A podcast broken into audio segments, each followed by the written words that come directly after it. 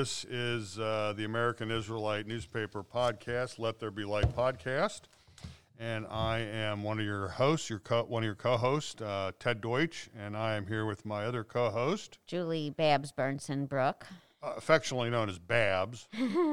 um, and um, I do want to straighten one thing out from last week. I said that the uh, the five books of Moses were the Pentateuch, and I was actually incorrect. It's the Pentateuch. Okay. Pentateuch. Pentateuch.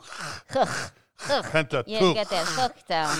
Yeah, I was straightened out by my lovely and brilliant wife who said, you know, of course, I don't know what I'm talking about as usual, but Well, well, did we tell everyone that today is Wednesday, February 3rd, and tomorrow, when the issue comes out, it's going to be Wednesday, thir- Thursday, February 4th. yes. And yes. today is the 21st of Shevat 5781. Okay. And tomorrow will be the 22nd of Shevat 5781. So I, I'm kind of like all verklempt today because I, I went to this auto. I go to this auto auction every every other Wednesday down at the OKI auto auction, and I bought a car this morning, and so I was like all excited, and you know you're bidding, and you know you're bidding it, and I got a, uh 2006 uh, Honda CRV. Well, mazel tov on your new car. Now, we both have new cars. Well, yours is like a 2021. It's a 20. okay? Actually, today I go and pick up my license plates. Okay, so this is a 2006 with 179,000, but it's in excellent condition. I mean, Is it white? All your cars are white. this is actually silver. So this Okay. will be actually the Silver Bullet 2, Okay. uh, also affectionately known as a Silver Bullet. But uh, yeah, no, I, I wanted a four wheel drive for the winter to drive around the winter. And uh, the, the wife is using the other Silver Bullet, so Silver Bullet 1 uh, because of her foot, and she's got to drive. She can't drive a five speed, so she's got to drive an automatic. So she's using the uh, the uh, the other silver bullet. And how do you pick which car? Because you have so many cars. Which car you're going to drive in the Well, I'm going to drive the CRV all the time, and then uh, if she's going to drive the other car, then I'll just let her drive that car for a while until her foot is okay, and then because she can't, you know, she, you got to you know do the shifting of the gears with the with the clutch. yeah. So it's kind of hard with a big air cast on your foot. Wow. I Um, hope she heals quickly. Well, she's we're about I guess maybe about three weeks in now. I think next week they they take they do the X-rays to see if everything's you know um, coming together and everything. So let's get started on the news. Well, this week's top story is about New Riff Bourbon, and I actually heard about that the first time when I was listening to Jewish Drinking with Rab, our, you know, Rabbi Drew Kaplan that we Right. hope to have back on again for Purim. Right. Um, so New Riff is actually started by Ken Lewis. Right, And right. he was the owner of Party City down No, no, the party source. Party Source across just across the river in Kentucky. And it's Right. interesting when he when he sold that business in 2014, he he sold it to his employees, and it became a employee stock uh, company where it was employee owned. And um, the reason he did that was because when he sold another company of his uh, into Louis, liquor outlets and liquor out, I can't talk this morning liquor outlets in Louisville, he didn't like the way his employees were being treated by the people that purchased the company. So he decided this time when he was ready to retire, he was going to sell that company to back to his employees. So we wish that, you know we know they're doing well, but we also like to talk about this new Riff bourbon. Um, Okay, so uh, you know the party source is I go there a lot to get cigars. okay, because And across the border, yeah. It's, it's right next to New Riff Bourbon, and so what they're going to do is on um, let's see, what is the date of this? I think it's it's uh, on March fourth at seven o'clock. There's going to be a virtual uh, tasting, and then how to make drinks. They're going to have a mixologist there, and how to mix up, you know, how to use the bourbon and how to use the rye and all this kind of stuff. And um, so you have to sign up now. This is going to be very, very popular. I mean, very. There's going to Well, be it's gonna be like people. that that uh, other one, the the food one that came through the Ish one. It's gonna be the same idea. Same, exactly. Uh, this is it's twenty five dollars, and they send you a you know like a little gift basket or whatever, a gift box to your house, and um, then you get Very different innovative. bourbons and stuff like that, and then you go Zoom online and do a virtual um, tasting and all that kind of stuff. So it's it's very interesting. You know, for me, I think all liquor tastes exactly the same. I, you know, I, I know the difference I don't. like yeah, I'm not a big. I I'm- don't I'm know with you. wines, I don't know beers, I don't know, but it, you know, something is fun. This is fun to do while you're isolating. Well, I'll tell you, there is a you know, like if you ever drink a Heineken, Heineken tastes totally different than like, bu- you know, like if you drink Budweiser or Busch or Coors, they all have the same kind of beer taste. The beer ta- you have to get a Heineken tastes totally different. And I'll tell you, if you want to try another beer, uh, Guinness.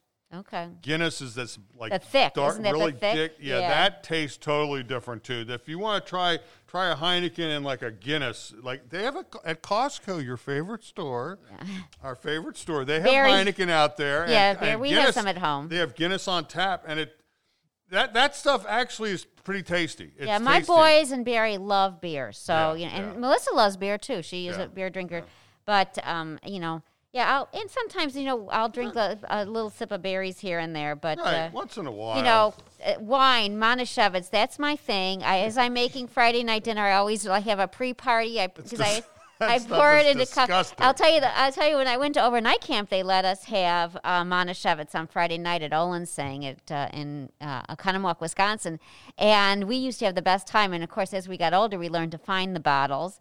And you know, we'd have a you know you'd, you'd have one drink it's when you're like a kid. Manischewitz is like this really sweet, Oh, sugary, syrupy wine. It's it's- Delicious. Oh, you, that stuff's a piece of challah and some Manischewitz, and you're goodness gracious. Anyway, well, speaking of camp, you know, next week is the Yes. kids, um, Kids kids in summer summer camp, camp, yep. so issues. So uh, we hope we have a special guest that's going to come in and talk about a, a, some sort of a, a camp experience, a summer experience of some sort. We'd love to have a special guest. So or or or maybe Cincy Journeys. We're Cincy trying, Journeys, let's yeah, that also. Cincy Journeys because they set up all these pe- kids to go, go to camp. camp, right? Um, one thing that I wanted to point out is now is the time when pe- when the parents are picking the summer camp, like you know January, February, and that's when they're kind of picking it. So that's why we do it early in right. the year. Oh, you you know So- some camps you have to do a year in advance. I'm sure there's some kids who already signed up, but I actually got something from the Cincinnati Nature Center saying that they're Uh-huh. ready, getting ready for for summer camp now. Oh, okay. Yeah, Okay. so, okay. um, well, I'm, I'm actually I haven't been out to the nature center in a while. I need to go back. We need to go back out Well, look there. at the weather. Got this a little snowy now, but Yeah, um, yeah. also JVS has these great scholarships for Yes. professional training, college, short-term vocational training. You should look into Hilb if you're thinking about going further on So the, school. yeah, the, we should. The Hilb Scholarship Fund was set up. This is going back in I think 1955, and uh, was set up by the Hilbs. Um, so that Gus Hilb, um, and uh, ma- actually was in honor of his parents, Manis and Yetta Hilb, so that people could go to college and you know continue their college and not have to. You know, one of the big things about going to, is worrying about money, who's going to pay for it. So this kind of helps people out so that they can focus on their studies. And Right. actually, there's a couple of stories here in the article about people focusing on their studies and not worrying about you know how to pay for the next. My semester. neighbor, when I lived on Oakhurst Court, she went on a to law school on the Hilb scholarship. So I know there are people. Oh, that, that's yeah, fantastic. Yeah, and she became a lawyer with the IRS. So That's what we all- contact uh, JVS Career Services about the Hilb Scholarship, and that's open, I believe, until uh, May, May 1st of this year for next year. So contact them. And then on, uh, we go to the Orthodox page. Well, there is a great article by Rabbi Gershon Avtzon. You know, the cicadas are coming. So the first summer that I, not the first summer I moved in, but the next summer that I lived here in Cincinnati. Well, that was like 34, so 17 years. So two two cycles ago. I've been in Cincinnati now for two cycles. It was the Right, first. I right, mean, I remember not only was the heat oppressive in Yes. Cincinnati, Hot, Ohio, hot. oppressive, oppressive, oppressive, Yeah. but there were cicadas everywhere. Yeah, they they were there. It's, it's They were- you I was like go to like uh, when you're when you go like when you were out, remember you would go out for a walk. They're just at the park, and you there would be like just like a, a column of them on like the trees, Right. And then there'd be like a ton of them like just and the noise, the noise level. So anyway, so this article talks about that. It talks Yes, about when he yes, first moved here in 2006, there were cicadas. Now, when in 2006 pro- we had where just he, where he grew up there wasn't. no, And so because in that- the city there isn't because there isn't that, that sort of trees. I mean, they, they do Yeah. have cicadas, but because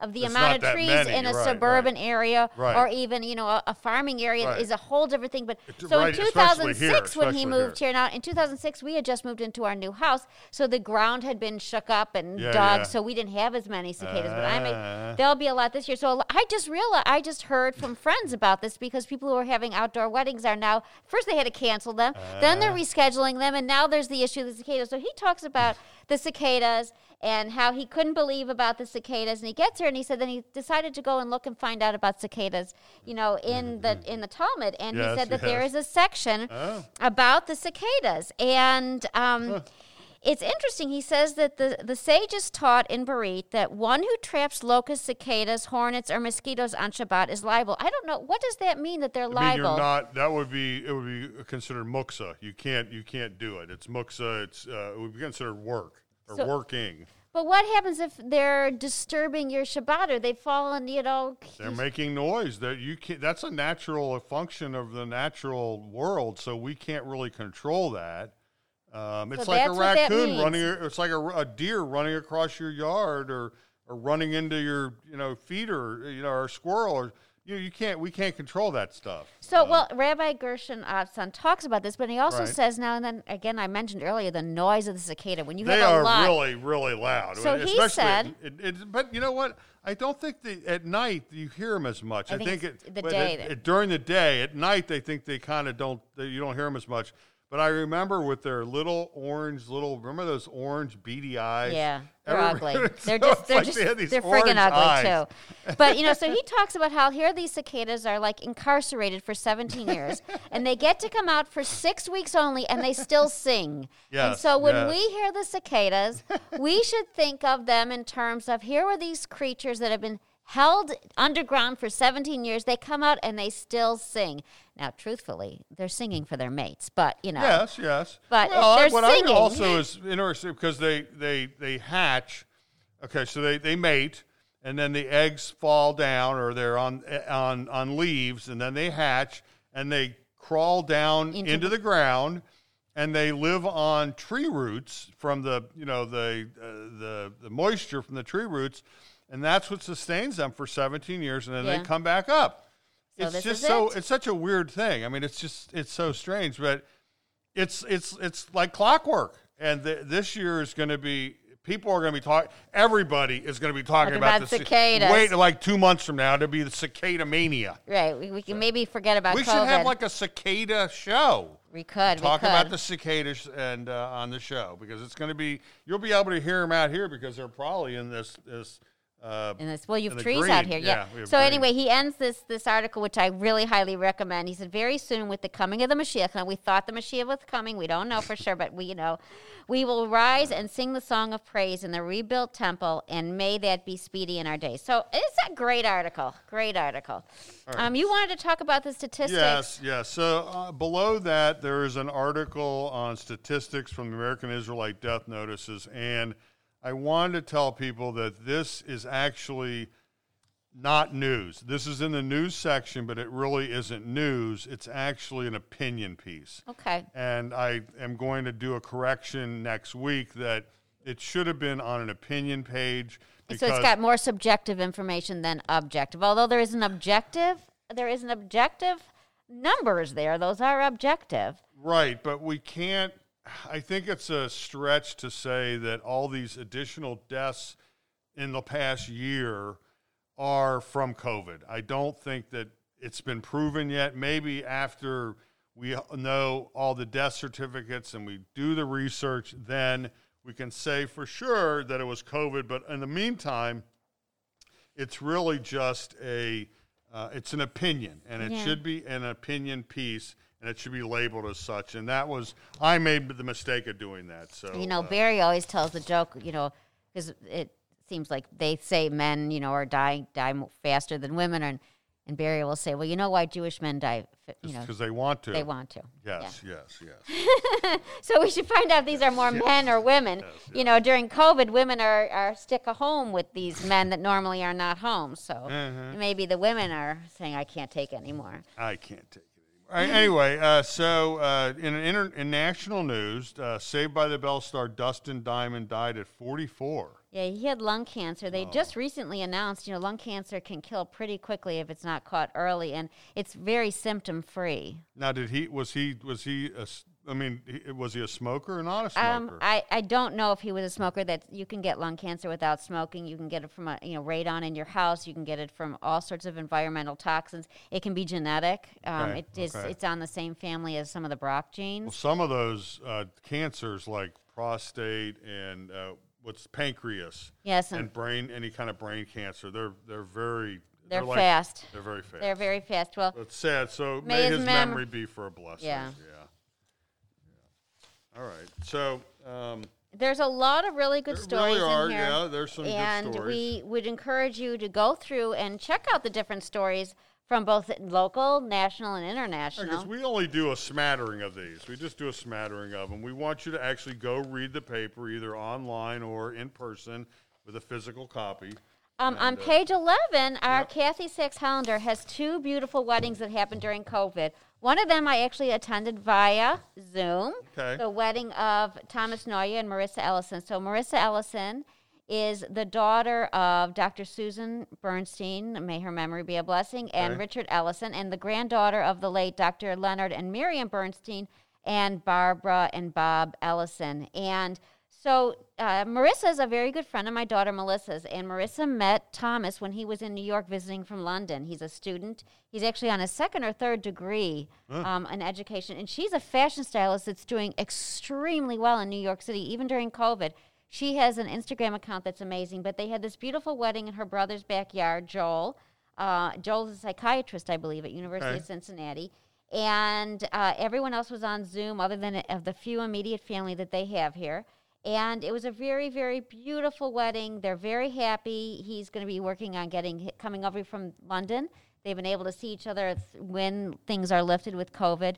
Um, it was a, a beautiful wedding. She made a beautiful bride, and we wish them well. Um, and then the second wedding was Anna and Ben Yaniv. And Anna is the daughter of uh, the Beckers in town. Okay. Okay. Uh, uh, and John and Lonnie. John and Lonnie. And actually, I ran into Lonnie Becker in October at a p- certain political event that ha- was held in Amberley on the corner where we shook these cardboard signs. And I think John Becker is a Walnut Hills 74. And he's an architect, and he actually I think I think he's he an did- he- yeah, he I remember him architect for our Hills. First think- home, I yeah. think so. I think I so our first house Wanted that we built, and we followed the same design on our second house, but he's an architect. So they had they had a different wedding that was scheduled, Okay. and um, they had to change it, and they ended up getting married in September. And she actually showed me the mask, so that's a beautiful wedding in a backyard there. And you see, we can. We can manage during COVID. We can do a lot of things there, creative, and have these beautiful Not weddings. with a lot of people though, but you know the, the immediate family. So they live in Dayton now, and Anna is a licensed social worker working at Dayton Children's Hospital, and Ben is a medical student at Wright State Medical College. Wonderful. And we are going to get ready now after we look at the beautiful Jewish Family Service pictures at the that happened at Adath Israel. I was there, and um, you can look at those pictures. We're just we're getting caught up, and finally we're almost to the point of running out of photos. Well, that would be interesting. So we need more photos sent in. But in the meantime, on page 13, they talked about we were it's talking about last week's episode with Right. estate planning and I have gotten a tremendous amount of positive response on that and people said it was very interesting Right. that uh, both Michael Well, and, well, and yeah. Daniel had a lot to offer and say. Um, Well, it's it's it's important. I mean, uh, we all need to be prepared for what's going to happen, right, right. and, and you don't know, and you really don't know what's going to happen. So uh, you should be prepared for the worst and hope for the best. Right. All right. So And then uh, we have An- Alma's Kitchen, which is a kosher Indian food. right, right. And uh, our write up of the week. Yep. And and we are going to take a break right now and get ready for our very first interview with Rabbi Benjamin Scheidel, who's going to give us a tra- travelogue of Southern Jewish life. Okay. So we'll be back.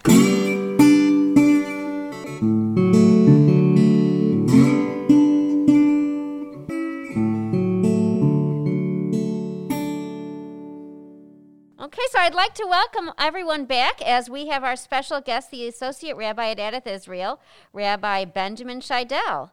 And he is here to tell us about his experiences both traveling the South as a Jew and and also his experiences in Israel and how they come together. Well, you had to back up. Now, this week was supposed to be the travel issue. Oh, that's right. This is the it Israelite travel traveling, issue, which is right. why we're doing a travel log We didn't have that much travel uh, stories in this week. because no one's traveling. How? Why is no one traveling? Oh, I think exactly. we have COVID. You're we have COVID. Exactly right. Exactly right.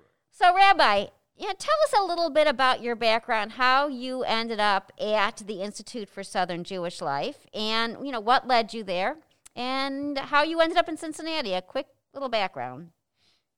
Sure. Well, thank you so much for having me on the podcast. It's really great to be with you both and to be with everyone at the Israelite. I always, you know, read it every week, usually on Shabbat, right? Because it's the one day I'm not on the computer, and it's uh, Well, always you- so, we'll, so that- valuable we'll take to hear. that. We'll take that endorsement. you didn't pay me for that. but, uh, um, yeah, it's always really valuable for me to hear what's going on in the community, and uh, you know, I love the, the, the Yiddish column and the, the pop culture, and it's really, um, it's really just uh, kind of a part of my Shabbat. So I want to thank you for Thank that. you. Fantastic. So again, And, tell us a uh, little bit about Yeah, your yeah, background. background, Yeah, tell us about your background and how you found your position at the Institute for Southern Jewish Life. Yeah, yeah. So I'm from New York City. I grew up in Bronx, New York, in a neighborhood called Riverdale. Um, in a con- in a conservative community, uh, synagogue. I went to a Jewish day school until eighth grade, Solomon Schechter. Hmm. Uh, and then after after eighth grade, I went to a public high school, a magnet school called Bronx Science. It's sort of one of these three specialized high schools in New York City, and that was where I really learned what it meant to be Jewish. Actually, being outside of the Jewish bubble and meeting people from all sorts of backgrounds. The school was 60% Asian, Oh, uh, so I got to to meet Muslim people for the first time. I met, you know, even people in New York City who had never really spoken to, to Jews before, and you know, explaining to them like what Rosh Hashanah is, or I was like blowing a shofar at the extracurricular fair, kind of showing that off. So that, that was really, I think, what started me on eventually becoming a rabbi was I was explaining to my my non-Jewish friends about being Jewish, and that, that helped me appreciate much more for myself what it meant to be Jewish. Um, and then I went I went to Yale for college, where I also was very involved in Jewish life and in the the, the egalitarian, which is like the conservative minyan there. Um, and then after college, uh, or senior year of college, I should back up just a second. Um, I wanted to, to look more into working in the Jewish world and to learn what that was like. And I had actually never gone to uh, the summer camp to be a counselor or anything like that. So I wanted to get experience working with kids as well. Um, so I found on this website, the thejewishjobs.com. It's a wonderful website. If anyone, any of you have, you know, family and working in the Jewish world, and that's at jewishjobs.com. And I saw this posting for a position to be a traveling Jewish educator. Huh. Where you would travel to Jewish communities all around the South. And my, my grandmother was from Louisville, Kentucky originally. So I always had ni- Louisville. nice memories. Louisville, Louisville. Yeah. yeah. Yeah. And uh, you know, I just had nice memories of you know being like driving down to visit my grandparents in Florida, and you know it's warmer there, so I thought it could be a fun place to to explore and also to, to build my skills in Jewish education and Hmm. teaching things like that. So I applied to it, and it's a wonderful group. Uh, they brought us down. To, I remember part of the interview weekend was they took us all to karaoke and we all had fun, you know, fun with each other and um, yeah, really like creative, smart, talented educators. We were I was part of a team of nine people, and we would basically travel to different Jewish communities in around the South and Hmm. work with the education directors and the teachers on their curriculum, and you know bring different kinds of programs and you know fun activities, uh, education uh, to the to the school. So, So- that was basically what the position was. So, I, what I understand is that the Institute for Southern Jewish Life is like a nonprofit that goes and gives supplemental and supportive help to congregations in the South that may not have a permanent rabbi, may have a visiting rabbi, may have a permanent rabbi, but need some more support because they don't have enough educators. So, when, what cities? Can you give us a synopsis of the Right, cities right, that you visited? Right, right. Yeah, so I'll, I'll just put a comment on that. That was actually how I got started. Um, was at the a URJ Union for Reform Judaism, a, a summer camp called uh, Camp Jacobs, which is you know, still doing very well. Um, so it was sort of the center for regional life, uh, for for Jewish life in the region. Um, but it actually has evolved to, to not only support smaller communities that don't have full-time rabbis or full-time educators, but actually Beth Yeshurun in Houston, which is one of the largest conservative synagogues in the country, mm-hmm. they also use the, the ISJL, Institute of Southern Jewish Life. That's the acronym is ISJL. Uh, so they actually use the ISJL education curriculum because it's very well, um, very well designed in terms of pedagogy, right? It's spiraled, which means that you revisit the same kinds of content, but at a higher level. So you'll learn about Passover in kindergarten by learning about, you know, matzah and maror and uh, parsley. And then in eighth grade, you'll learn about what does it mean to be free, like you return to it at a higher level. Um, so the, the curriculum is really well designed and it's great for bigger communities and bigger schools because that means that all the grades kind of are on the same roadmap of, edu- of education. For some large communities in, in Dallas, Dallas area, in Houston, in Atlanta, have been using the curriculum in addition to the smaller communities where it really is a lifesaver for for, for congregations sure. that don't have a full educator or curriculum. So I just wanted to really clarify it's used in all sorts of communities. But uh, yeah, I got the chance to, to, to visit a number of different ones, some larger, some smaller. Um, I was in like uh, Plano, Texas, mm. and the Houston area. Actually, there's a synagogue in Houston that has uh, a Torah scroll that went up to space okay. from the, you know, when all the little Torah that went up and that, yeah. up and back, uh, from space. And I was in uh, Louisiana, Lafayette, Louisiana, kind of Cajun country right along the coast. Um, I was in Chattanooga, Tennessee, where they have an amazing aquarium. Talking about yes. travel. Yes. Um, I was in North Carolina, uh, really all, all across the South, Arkansas. How about Nashville? Nashville. Actually, I've been there, but not through this job. A good friend of mine is a cantor at a synagogue in Nashville. Nashville's so a fun city. It's a fun city, yeah. Yeah. Well, what you witnessed as a challenge for Southern Jews in small towns or even large towns, you know, your expectations about taking the position, you know, your subjective pre thoughts versus what you actually experienced as a Jew in the South, your objective realizations. Can you give us a little bit of background on that? Yeah, thank you. Yeah, so I'm from New York City. It's a big Jewish community, and uh, I knew it would be different, but I was surprised actually how committed Southern Jews were, right? Mm. Even people who aren't necessarily keeping kosher or observing Shabbat, but because so many people around aren't Jewish, right? There has there is this greater sense of identity and standing up for what you believe. And I, I saw that especially in Mississippi where I lived. I, I taught, I had the chance to teach Hebrew school for on Wednesday afternoons, and there were like four or five boys in the class. Actually, maybe there was one girl. It was like mostly boys. And in the class, one of the boys asked, like, so what are, like, like, what do we believe about Jesus? Because my friends, every day they ask me, uh, you know, like, like, do you believe in Jesus and this? And, you know, I explained to him, like, we, you know, we don't, he was a, he was a wise man, but he wasn't, you know, God, he wasn't the Messiah. And he, it's something he really struggles with because his friends are in that more evangelical Christian environment and he has to stand up for what he believes, right? And even if he's not keeping kosher, he has, he's always thinking about his Jewish identity mm. when he's in school, um, which you don't necessarily do in New York City when so many people around you are Jewish. Right. Right. Um, now, off the beat travel, some of your travel experiences, are there things you can recommend? I know you talked to me about a few of them, the catfish music, sculpture, Kermit the Frog. the, so tell us some of the offbeat things that you saw on your trip and Tell us about something that was also magnificent and breathtaking and beautiful that you saw on your travels through the South. Yeah, thank you. That was one of the nice parts of the job was I would go for the weekend, like a Friday to Sunday, and I would drive up to six or seven hours. So I got to drive through like the Mississippi Delta or go over, you know, the, the Mississippi River, driving to Louisiana. It was really beautiful scenes. Uh, but, but yeah, sometimes I would stop along the way and see different places. Um, one kind of cool fact is that Mardi Gras, which we usually associate with New Orleans, the original Mardi Gras actually is from Mobile, Alabama. Oh, wow. So when I lived in, when I visited Mobile, I, I visited there three times.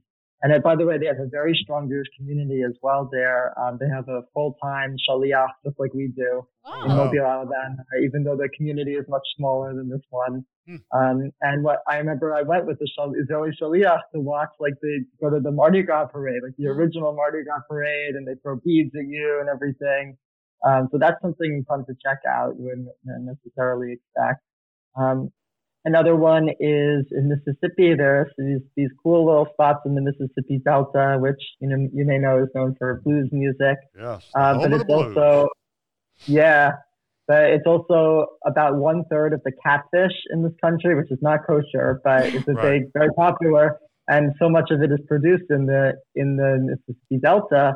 And there's actually um, a catfish museum, and they have this humongous sculpture of a catfish that's like maybe 100 almost as long as a football field this feels it's really big and giant cactus you can you can see. You know and now that people aren't flying as much these sort of driving trips are going to come back and, and popular and they're yeah. probably going to even after covid people are going to say wow it's really fun because you get to stop and see things along the way that you wouldn't normally. You said there's a kermit the frog museum and yeah.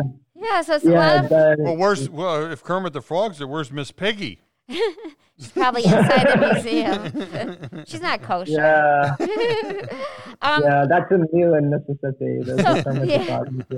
so while you were working at the Institute for Southern Jewish Life for two years, was there a personal experience for you that had a profound effect on you that you still think about to this day?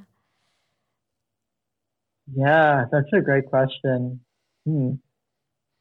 Yeah, there, there, there were so many. There were really so many. But I, I just had it was such an opportunity to visit with families, and we would we would have home hospitalities. We would stay over with families and get to know them, and then go to the synagogue. And I think you know one of them was in Lafayette, Louisiana.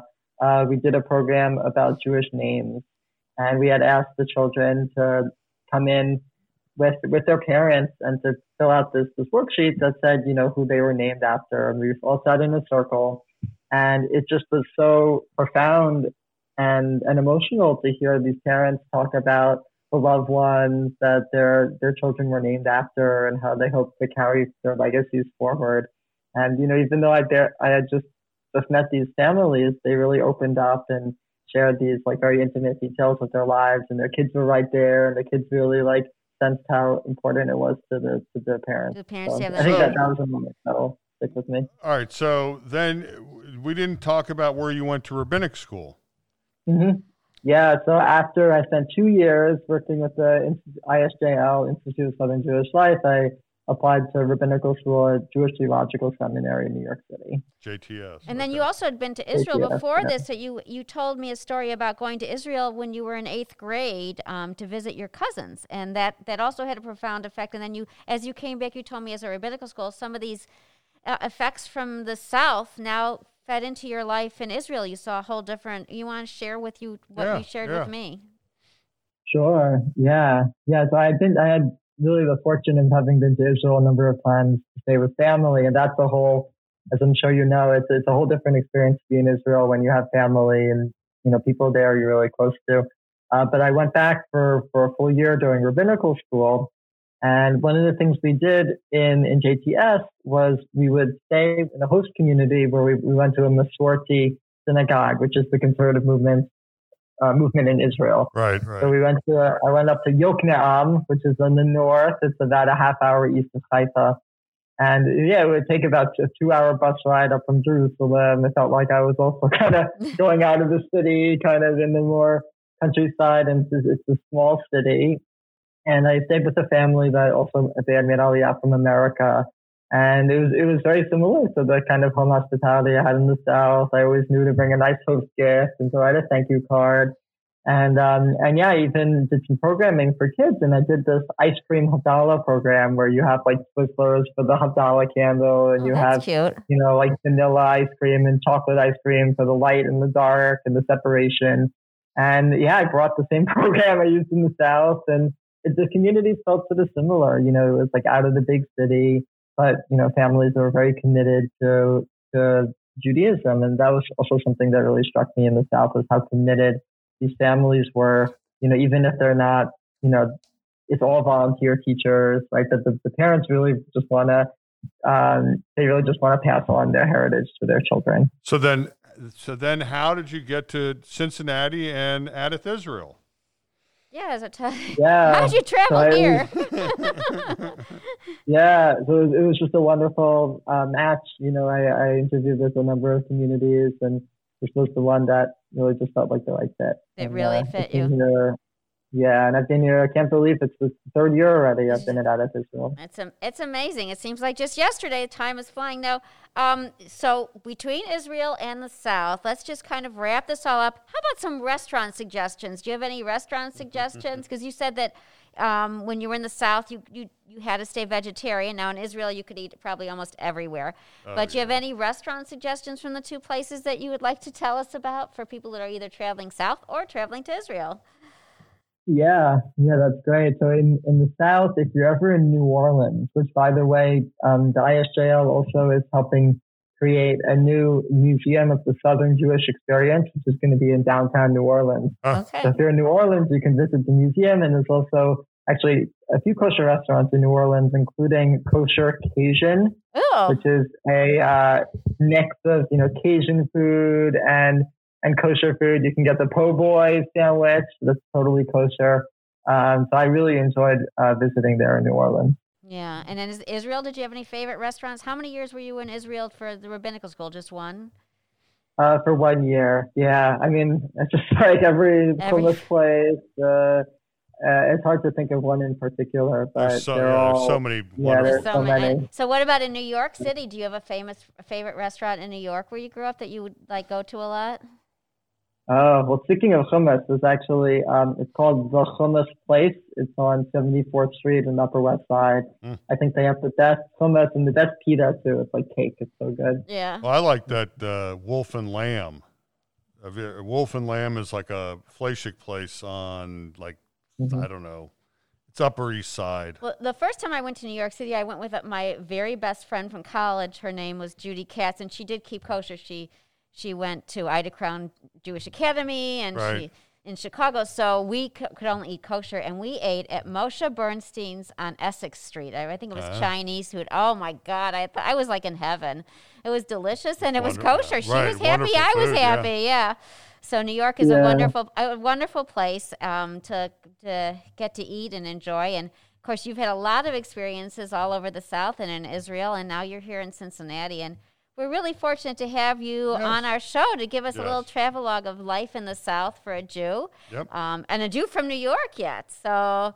Yeah, so it was, and and also we're so fortunate to have you here in Cincinnati at Adath Israel. You're a real treasure, and uh, we really Mm-hmm. appreciate you and honored that you spent this time this afternoon with us. We want to thank you. Yes, thank you. So Wow. Well, thank you both so much for having me. Okay. we really appreciate it, Rabbi, and we'll, We'll- figure out another topic to bring we'll you bring on him again. back on. We'll bring yeah, him back this was on. Thank you so much for sharing with us. Bye bye. Have a wonderful, wonderful rest of the day. Of course. You too. Thank Thank you. Bye bye. Rabbi. Bye. We're Welcome back. back. It was a wonderful interview of both i- about Israel and Southern Jewish life from Rabbi Benjamin Scheidel, the associate rabbi. I at, didn't, I didn't know he was a Yaley. Yeah. Boola Oh, he- boola, boola boola. Isn't that their fight song? I don't know. I didn't go to Yale, boola. but I can tell you he's articulate and quite brilliant. And Yes, he's very bright. He went, he went to Yale. Yes, he's, he's a very bright guy. Lucky Anyway, him. so in the beginning, 1854, the, the Israelitist Institutions of Cincinnati by Samuel Brule continued. The hospital, among the very many charitable Jewish institutions established in Cincinnati, the present hospital is the most important, affording, as it does, an asylum for the destitute and the sick of our community. So that was July 21st, 1854. I wonder if that was before the Jewish hospital was begun or started. Maybe. You need to look into that. We'll have to look, and we're going to ask, ask Carol to get a to get some information on that. Now, I'm going to read the column, the ladies' Yes, column. this, I, I just read this, and it's actually so. I, we want to tell people if, if you're, if, we should probably change that word. well, but we need to be specific. No, it was the you word don't. that was You can used. just say fill in the blank. well, they're not going to know what the word is. Well, there might be children listening. Okay. Okay. I know. I know you're always pushing the envelope, but uh, you know, think about the child, your children. Okay, well, I'll I'll come. I'll let people figure out who are adults what this word might be because I don't know why how why they use that choice of word, but Yes. maybe back then, 125 years ago, that word meant something else. I think it probably did. Yes. Yes, Yes. yes. okay. Right, So go ahead. Ladies' column. I went into a prominent store the other day for a pair of satin corsets. Will you have the ordinary hooks and eyelets? asked the saleswoman. Have you something extraordinary? no, she says, "Have, Have you, you something, something extraordinary?" extraordinary? To be sure we have, she answered. We have them in plain, gold, and jeweled. What? I. Exclaimed. Right, but that's not the word that was used. No, but you have to read the paper to find out what their actual word is. Yes. It's actually quite disgusting. well, I don't know why they would pick that word because that's ex- ex- Okay, moving on. moving on. in much amazement, getting in a good weight of exclamation points. So I don't know. I don't know what the okay, but anyway, she laughed. Well, at my because they're- because you have to go back. We have them in plain, gold, and jeweled, and she just went freaks out like, "Oh my goodness!" Okay, all right, go on. She laughed at my astonishment and produced the articles announced. They were broad gold hooks to hold the skirts below the belt line, plain at five dollars and jeweled from twenty seven fifty up to thirty five dollars each. that's that's a lot of money, Money back, back then. then, yeah. There were front steels with gold clips at fifteen dollars per pair, and a set of gold eyelets for the lacings at thirty dollars per set. So you remember a corset was those things that they tied up and pulled real tight. So that you were skinny. yeah, yeah, yeah, yeah. I think they are barbaric, I said. Jeweled corsets, are they respectable? Why, of course they are, she laughed. Our first order came from a very wealthy woman, a prominent divorcee about to remarry. The orders flocked in from friends of hers, and now we carry them in stock. Well, gasped Molly, who had accompanied me, if I had such a corset, I should surely rip off the jeweled hook and sew it to my bodice to hang a watch or spectacles or my opera ticket on. that was February 6, 1896. And if you want to know what we're laughing about, you're going to have to go online and read it Yes, it's or, or in the paper. yes, yes, yes. All right. So, a hundred years ago, I'll read this one. It is interesting to note that Cincinnati stands foremost among the cities of the country in welfare in country welfare work for the deaf, and it is particularly interesting for readers of the Israelite to know that much of this work originated and is carried on among the Jewish deaf of the city.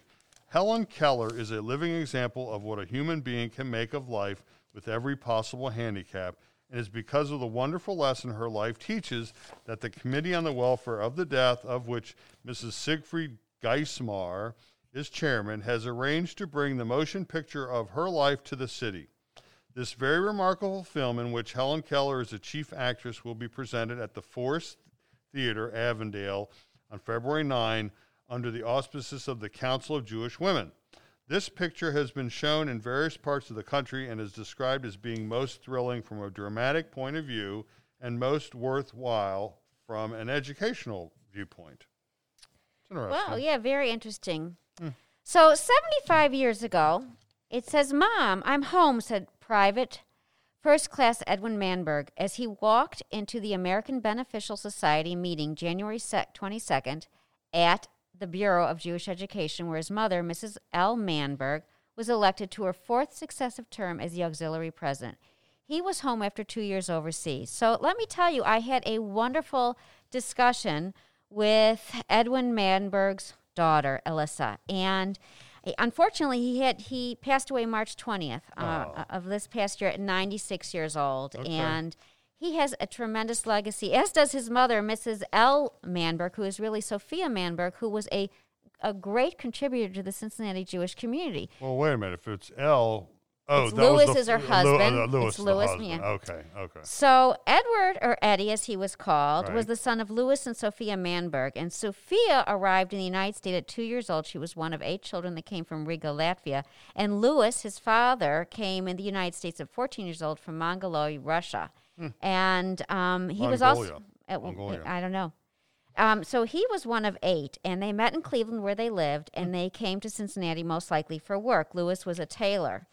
And they had met in Cleveland at a dance, Lewis and Sophia, and she said, Sophia told her children that she looked across the room and saw the most handsome man, and they married, and they moved down to Cincinnati. Um, Edwin was they had Edwin and they had a daughter Bernice who they called Bunny. And it's I guess the funny story is that when Bunny went to kindergarten they were calling Bernice Bernice Bernice. She didn't know her name because they only had called her Bunny her whole life. But Edwin was um, their son and he was involved in the Young Judea of Cincinnati and he graduated from Hughes High School um, and then he went on to OSU, where he was in the enlisted reserves. At one point, he was called up to serve in duty, and he was sent to Fort Bragg, North Carolina, in the spring of 1943. Okay. Um, he served in the 87th Infantry Division, the Golden Acorns, the 345th Division, 3rd Headquarters. He spent three years and a total of 18 months in Europe. Um, he participated in the Battle of the Bulge, and in one point during the battle, the radio man had been shot and killed. Oy. And Edwin ran out, Eddie ran out, and he grabbed the radio and he was able to transmit story, what was going on to the rest of the troops. He saved a lot of lives. So unfortunately, he did get injured. He got shot in the hand during the Battle of the Bulge, um, but it didn't cause, you know, a lifetime of struggle. In the meantime, he did return and he went back to OSU and he finished up. He was part of a fraternity and it was called the Mu Beta Chi, uh, and he also was part of Hillel. And when he graduated on June 2nd, 1947, he received a key from both the Mu Beta Chi Society and Hillel. Now, according to his daughter Alyssa, he was very, very tall, thin, with hazel eyes, and quite handsome. He was quite the looker. And after graduating, he sold shoes and he moved to Indianapolis, where he met Beverly Hassel. And she was also a, a very interesting woman. She had graduated from the University of, of Wisconsin in occupational therapy, and she was a very independent woman, and she moved on her own to Indiana to get a job. And they went on a blind date, and they were engaged on May 27th, 1958, and they got married on September 5th. Um, they got married, and they both continued to work, and he continued in the shoe and leather business. And at one point, they ended up moving to Boston, and they lived in the Wellesley neighborhood. Their parents, Edwin and so and his wife Beverly, were part of the founding members of Temple Bethel. Um, he was a president of either the congregation or the brotherhood. And they and I guess in this community there was times when Jews were not invited to live in the community, but there had been a developer who was quite sharp, and he started building homes in the Wellesley uh, city. And how he got Jewish families to move in was he had his father sit on the steps and read the forward.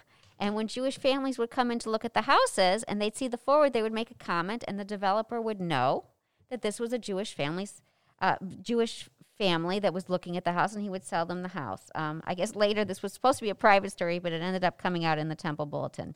In his spare time, Edwin was a model shipbuilder, and in fact, he donated a number of his ships to PBS for sales. And um, unfortunately, Beverly died quite young at 66, and it was in 1991. And they had been planning on moving into an independent living facility. Right. Um, so he went on and he moved there himself, and he was quite popular, very personable, and very well received in the community of this independent living. In fact, they called him the mayor. Um, at one point, he was interviewed by the Boston Globe, and he talked about living in this community. Remember how last week I said that the anthology of Blue Ash sounded like it was a cruise? Oh, oh, oh. he oh. actually described this uh, community as being on a cruise ship without being seasick. Huh. So his surviving children are Bill, Rick, and Alyssa. He has six grandchildren and two great grandchildren. And um, unfortunately, it would have been if we'd done this a year ago, we would have been able to talk to him personally. But I had a wonderful conversation with his daughter Alyssa, and he was a well loved son, husband, and father. And his, may his memory be a blessing. So I want to thank them for sharing that short story with us. And at this point, we're going to take a small break again because we have a second interview. Okay, we're back again, and we have with us Hillary Kener Regelmann, the Director of National Outreach for Emory University's J Screen program, and we're really honored to have her. To begin with, this is the Jewish Genetic Screening Awareness Week. So I want to know is this national or international Jewish Genetic Right, right, Screening Awareness Week? So Jewish Genetic Screening Awareness Week is a national day that we are celebrating. Uh, well, actually, a national week that we're celebrating all week, including today, by offering education and promotions and just really doing community awareness around the importance of screening for Jewish genetic diseases. And can you just tell us a little bit of background of what J Screen they is? What and what's your mission at J Screen? Of course. So really, J-Screen is a national nonprofit initiative.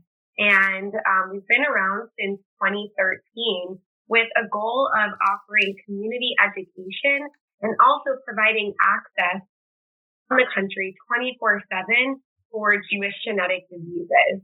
Um, so that includes our reproductive panel as well as a cancer genetic testing panel.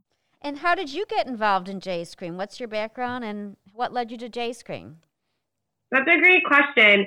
Um, you know, it's always good to follow your dreams and do a job that you're passionate about. And after being pre med for quite some time, um, I actually ended up going to business school. So I was really looking for something to combine both of my passions. And when I heard that Emory University was starting up a public health initiative based on just that, you know, combining everything I do with marketing and outreach for the program, as well as my passion for um, medicine, this was the best of both worlds. And it's the most fulfilling job I could have ever imagined. I mean, there's no better feeling, especially in the past seven years that I've been with the program, that people send photos of their healthy babies and they're so grateful for this service. Um, so it warms my heart to see that we're actually making a difference in every single person or couple that we're testing. No, I read the J screen literature, but would you help uh, please like educate our listeners on other than Tay-Sachs and the BRCA gene mutation, what other diseases do Jews need to be aware of that are dominant within our population? Yeah, so many people are familiar with Tay-Sachs disease, as you just mentioned, because it, it's been around for so long. Ever since the 1970s, the Jewish community has been very focused on testing for Tay-Sachs. But since then, so much more research has gone into uh, finding more genetic mutations and these different conditions. So now our panel is actually up to 226 diseases, and that's just on the reproductive panel. So that doesn't even include the BRCA or the BRCA gene on our cancer panel, which is over 60 cancer susceptibility genes. So on the one for reproductive, um, I like to say there's something for everyone because this is no longer, you know, just for Ashkenazi Jews. It really does affect anyone of Jewish ancestry. So if you're Ashkenazi, Sephardi, Mizrahi, um, there are diseases that are particular to your background, um, as well as just general population diseases. Uh, if, if someone is adopted or converted or in an interfaith couple, whatever the, you know, the case might be, everyone really should be getting tested. And even for these quote unquote Jewish ones that are more common in people with Jewish ancestry, even having just one Jewish grandparent can put you at higher risk to carry those.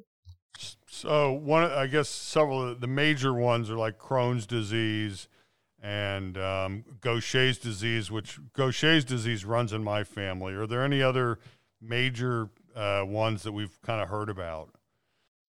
So Crohn's disease actually is not something on our panel. While there might be a hereditary component to that, it's not um, a recessive disease that um, that we would be testing for. So that's a different, although it is very common in Ashkenazi Jews, right. and we're asked that quite often. So, but you're exactly right. This is Gaucher disease, which is the most common Jewish genetic disease. About one in ten to one in twelve people of Ashkenazi descent are carriers. But again, it's seen in everybody, but it is at higher prevalence in Ashkenazi Jews. Um, but one that's common in the Persian community is hereditary inclusion body myopathy, um, cystic fibrosis. It's just as common in Ashkenazi Jews as it is in Caucasian non-Jews. Um, so the list is really robust. Um, that, again, there's over 200, which can all be found on our website at jscreen.org. And the ones that are highlighted in bold are the ones that are more common in people with Jewish backgrounds, and the rest are just the general population diseases. Hmm. So, um, how does someone utilize J Screen? What do they do?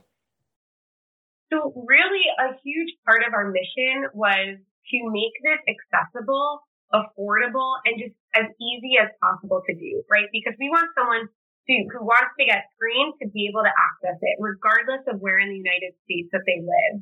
And we're really um, pandemic friendly in that our testing model has always been an at-home model. So it's as though we were built for this, um, you know, socially distant time. So anyone who wants to get screened just goes to our website at jscreen.org and clicks request a kit.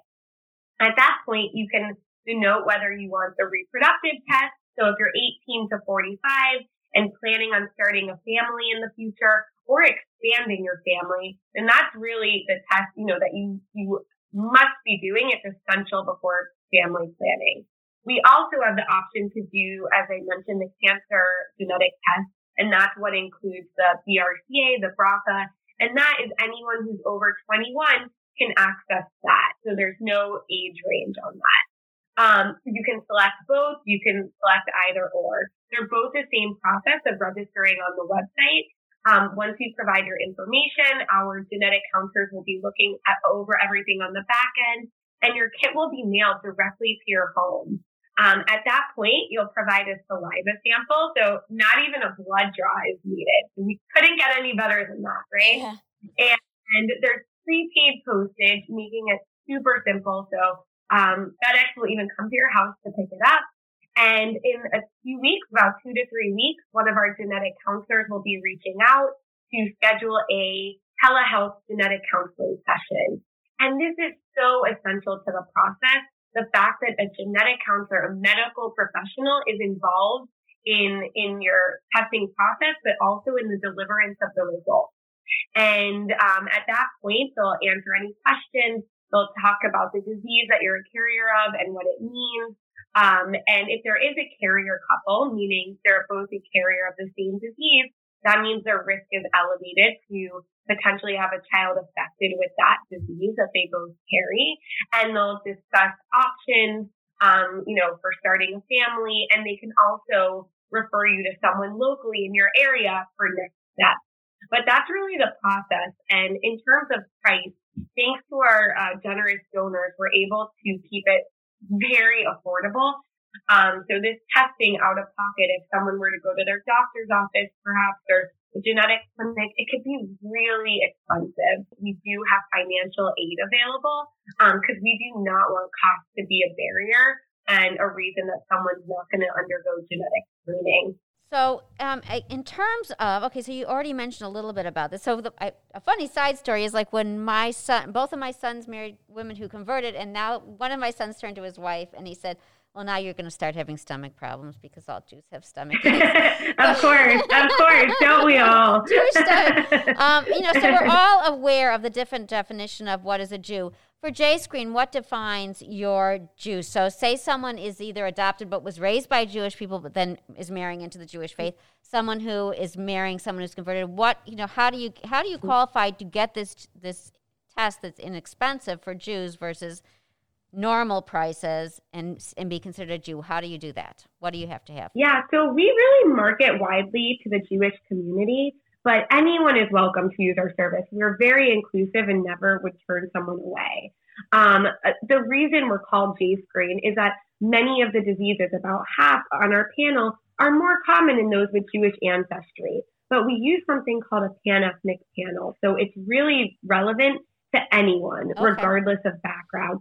So if someone converted, they definitely should be, you know, doing our test, especially if they're married to someone Jewish. So it's really for everyone. We don't define what a Jew is. We do ask in our registration, you know, if you are aware of any Jewish ancestry and how many of your grandparents were Jewish um, in terms of Ashkenazi, Mizrahi, and Sephardi. We just want to make sure that they know, you know, what we're testing for, what we're accessing, um, and just to have that information on them. But if they don't know, they're still getting the same panel. So okay. a lot of people think like, oh, if I'm not sure of my background, like, am I going to be tested for the right diseases? And the answer is yes. Everyone will be receiving the 226 disease panel that we currently offer. Well, that's that's nice to know. So, um, in terms of this test. So I actually mentioned it to my daughter, who said, "Yes, I went through J Screen." And so I said to her today, "So, ah. like, tell me what." So she said a friend of hers recommended J Screen and told her how much it was. You know, the price was way different than what she would have to do if she was going through her doctor.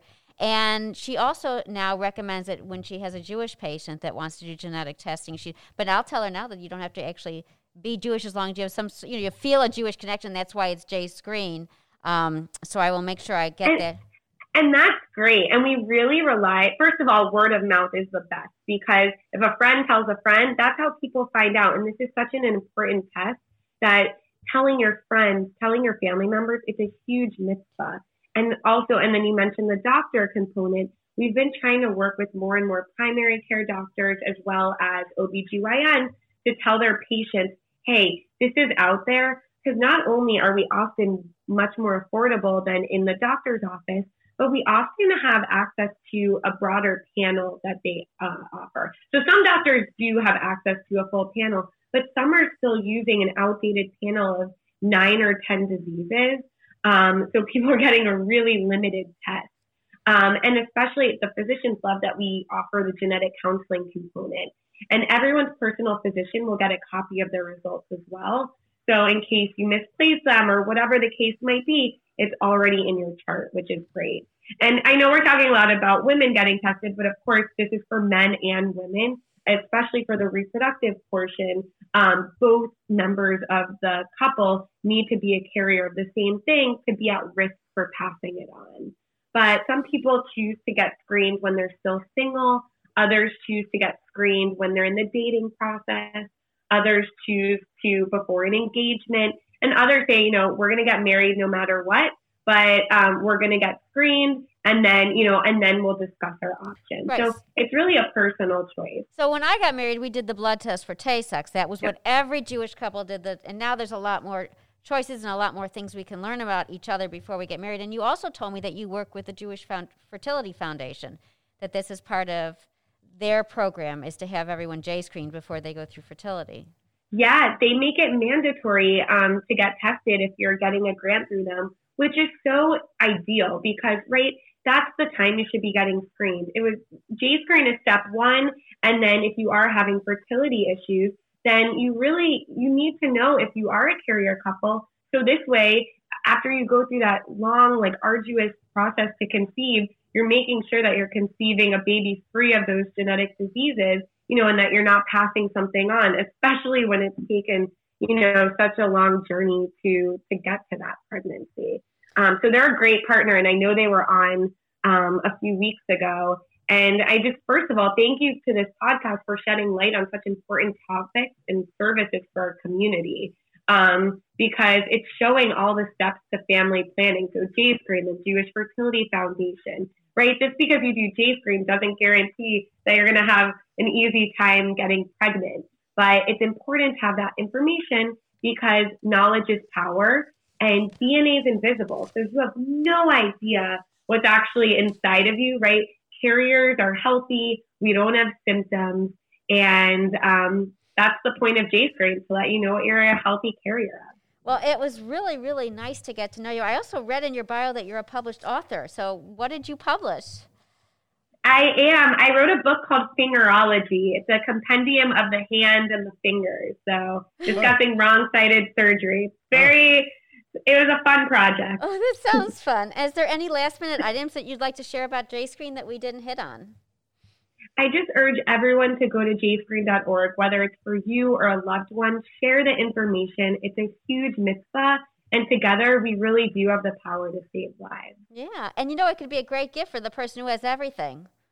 exactly. and and as I said, you did you helped my children. Uh, they did the J screen, so, so that's really wonderful. And um, and thank you very much. And we're really honored that you spent some time with us this afternoon to tell us about J Screen. And we hope we will continue this relationship and, and get to speak with you again one day soon. Definitely. Thanks for having Thank me. You. Stay Thank well. You. Thank, Thank you. you so much. Bye bye, Hillary. Of course. Bye.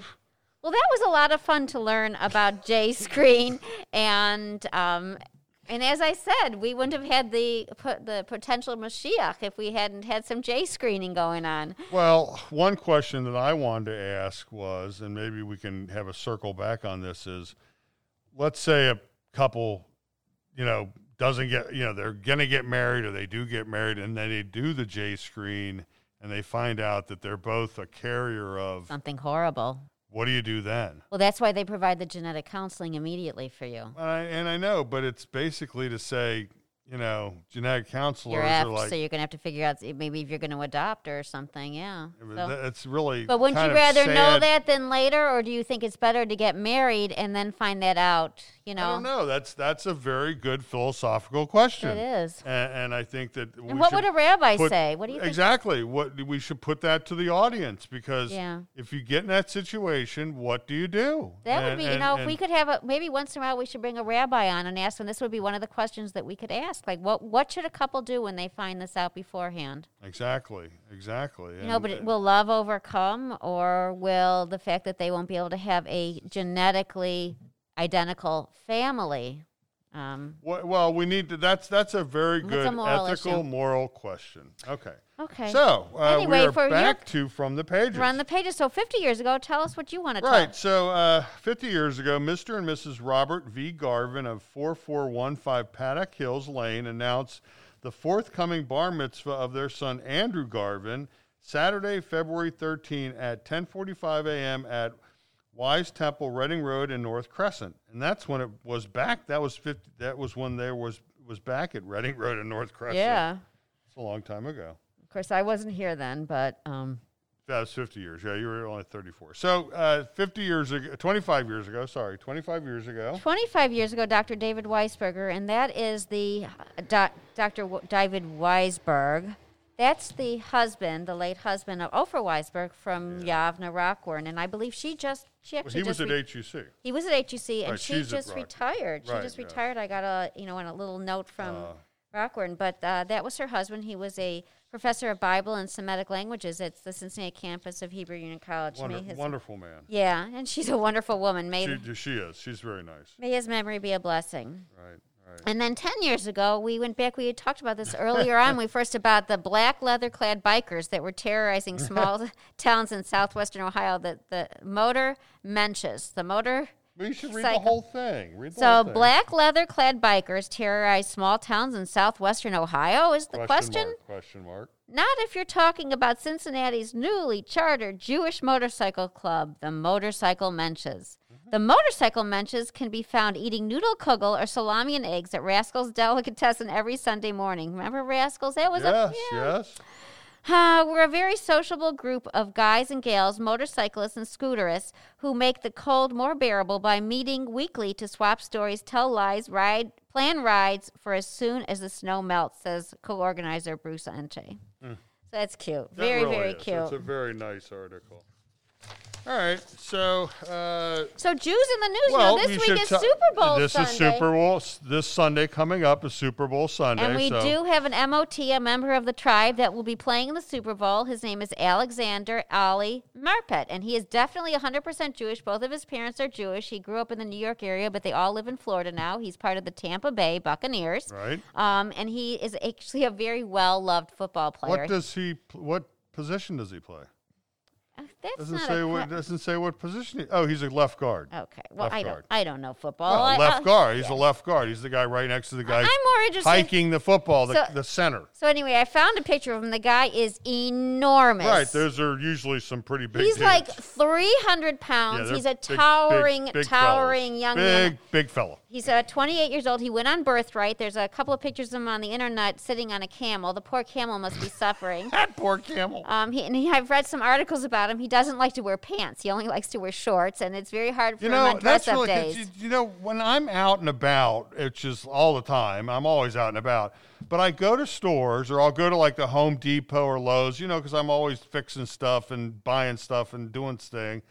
And I'll see people walking around in shorts. yeah, there's some And it's people like that are. right now, it's like 30 degrees out. I'm like, what the heck well, is there's some people that are just always hot.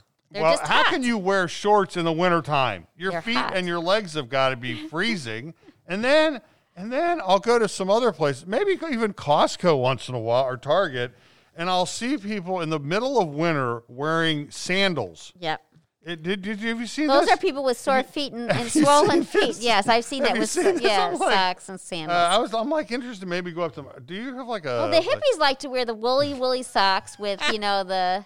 No, I have wool. I have wool yeah, with those socks Israeli and winter sandals, boots. Yeah, yeah. wool socks and winter boots on in the wintertime. It's winter. Yeah. My feet are cold. Well, also Jews in the news. You know Daniel Levy, um, who's 37, who's on Schitt's Creek. He's the son in Schitt's Creek where he plays with his. I've never seen. Oh, Barry and. I are into the series. We just got into the series. and We just finished the first season, and it's very, very funny. It's about this very wealthy family. Hmm. The mother is an actress, the father is a businessman, and they lose their home and they lose everything. But they Uh-huh. end up owning. They find out that they he, he had bought on a whim this town called Schitt's Creek. And he gets out to this small oh. town, and they're living in a hotel. It's a daughter, Um, and then his real daughter plays the the waitress at the local cafe. His real daughter, but Okay. Dan Daniel Levy is the son of Eugene, and he plays the son in the show. And then it's Maureen. I think it's Maureen O'Connor is the wife, and she's supposedly an actress.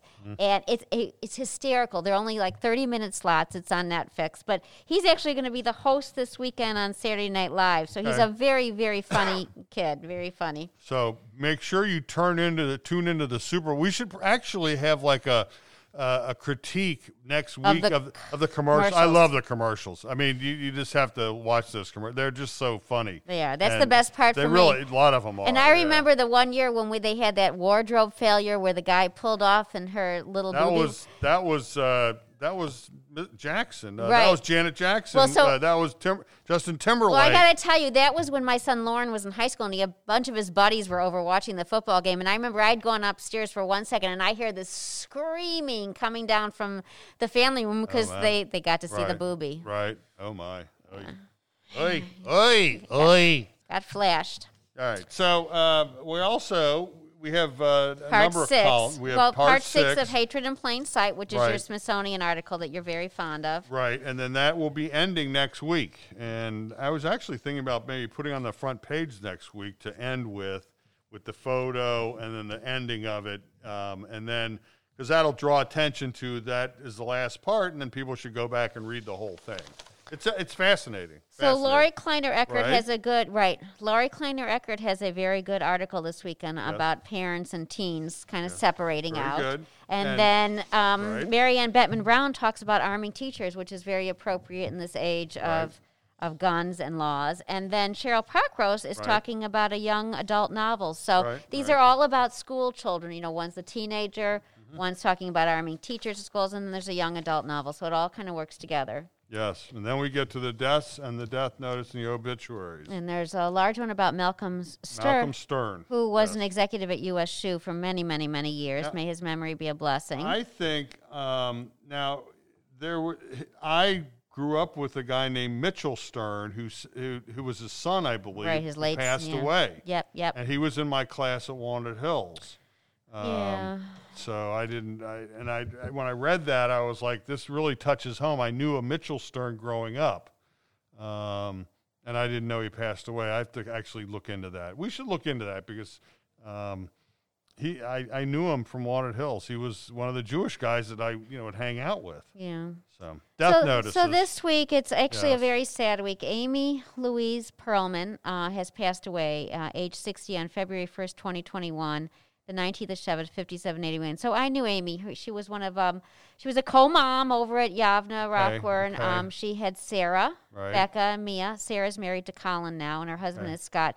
Very, very involved with Hadassah. You could see her at every. In fact, I went to an event with our friend Pam Sakes okay. once in the winter to her house, and I, it was a, a fun event. And uh, she's going to be sorely missed. She was a brilliant woman. She was a kind woman. She was. Uh, she offered a lot to our community, and uh, she's going to be just sorely missed. And ma- not, it really kind of. I just had this kind of this feeling, you know, this this The heaviness, sadness. this hat, the sadness. Well, it's been sad the last couple of weeks. We've had people that we know closely die, right, right. and it's been kind of a tough winter. It's Yep. been a tough winter.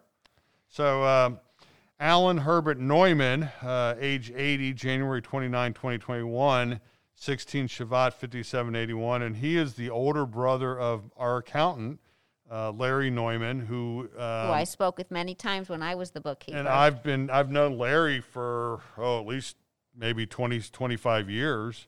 Um, and this was his older brother and uh, he said he'd been sick for a while and I talked to him yesterday and I just it, it's sad. I mean, it, you know, it's sad when it hits so close to home with everybody. Yep.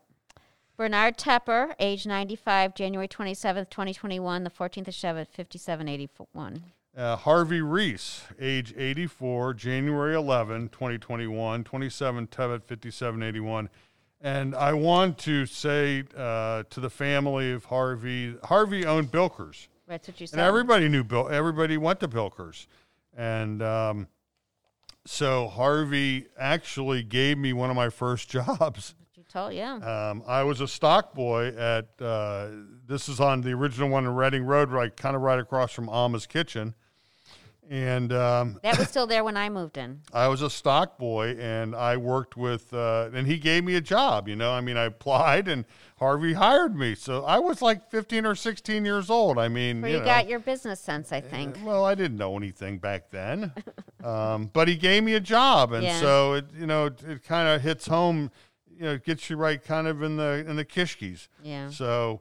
Uh, we I, also, yeah. I worked with uh, Donnie Dell. That's what was you my said. boss. He was like my the head of the stock boys, and uh, I remember we'd I'd come into work and they'd be they had a kitchen behind the deli, and he they'd be boiling uh, in big vats these corn these briskets and they would throw you know corn in there they would have you know corn actual ears of corn and i was like i never knew that's how they made it that's how they made corned beef brisket Oh. so they would boil it up and then they you know dry it you know let it you know I didn't cool know that. yeah and they would let it cool off and then uh, you know and then they slice it I learned so much being at the Israelite. yeah.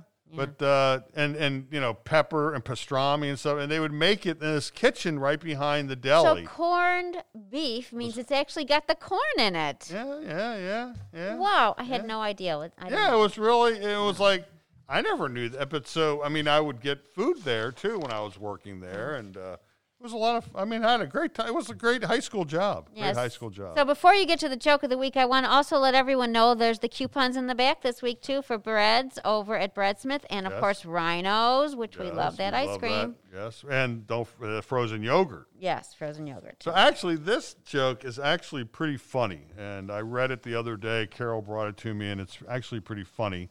Um, I actually like this one. So, are you ready? Who's who wrote it? Okay, wrote so joke? this is from the Encyclopedia of Jewish Humor from Biblical Times to the Modern Age, compiled and edited by Henry D. Spalding. All right. A young man boarded a train bound for Odessa and sat down beside a prosperous looking passenger. Can you tell me the time, sir? he asked. The young man asked, attempting to strike up a conversation. The stranger glanced at him contemptu- contemptuously. Drop dead, he snapped. What is wrong with you? The young man exploded indignantly. I ask you politely what time it is, and you answer me so rudely. What's the idea? The older passenger made as made as if to ignore him. Then, sighing, he turned and said, "All right. So I'll tell you. First, you ask me a question. I'm supposed to answer yes? Question mark. Okay. So I tell you the time. Then you start up with discussions about the weather, about politics, about business. Soon we discover that we're both Jews. So what happens? Question mark. I live in Odessa, but you're a stranger there, and it's Friday afternoon. So I must invite you. so it's you know where this is leading. So I must invite you for Shabbos dinner in my home. You meet Sophie, my beautiful daughter, and after a few more time, few more visits, you both fall in love. After all, I admit you are a rather handsome young fellow. Finally, you ask my blessings so that you and Sophie Sophie can get married. So why not avoid uh, this whole this whole big Megillah? I can tell you right now, young man, I positively refuse to let my daughter marry anyone who can't even afford to own a watch. Oh, that is good. All right. So we had a couple interviews today. We did the news. We had a lot. When I bought a new you car. bought a new car, Mazel Tov, Mazel We'll Tov. see that uh, you next drive it week. safely. Yes, and in good health. Yes. And you'll see that next uh, next probably week parked out in the parking lot of our delightful abode here. And next week, let's hope we have another great interview, something that has to do with summer and fun and excursions and camp. Well, summer kids in summer camp, right? Right, right. All right, so we're gonna call it a day. Anyway, Shavua Thanks- Tov. Thanks for thanks for inviting us into your your listening pleasure in your home or your car or where you're jogging or walking along the track at the JCC or wherever you're. and if you have something interesting to share with us, let us know, and We- we'll make time for you on our podcast. Let us know. Julie is available. I'm available, um, and uh, we will bring you on the program. Anyway, enjoy your week. Thanks, everybody. Bye bye. Bye bye.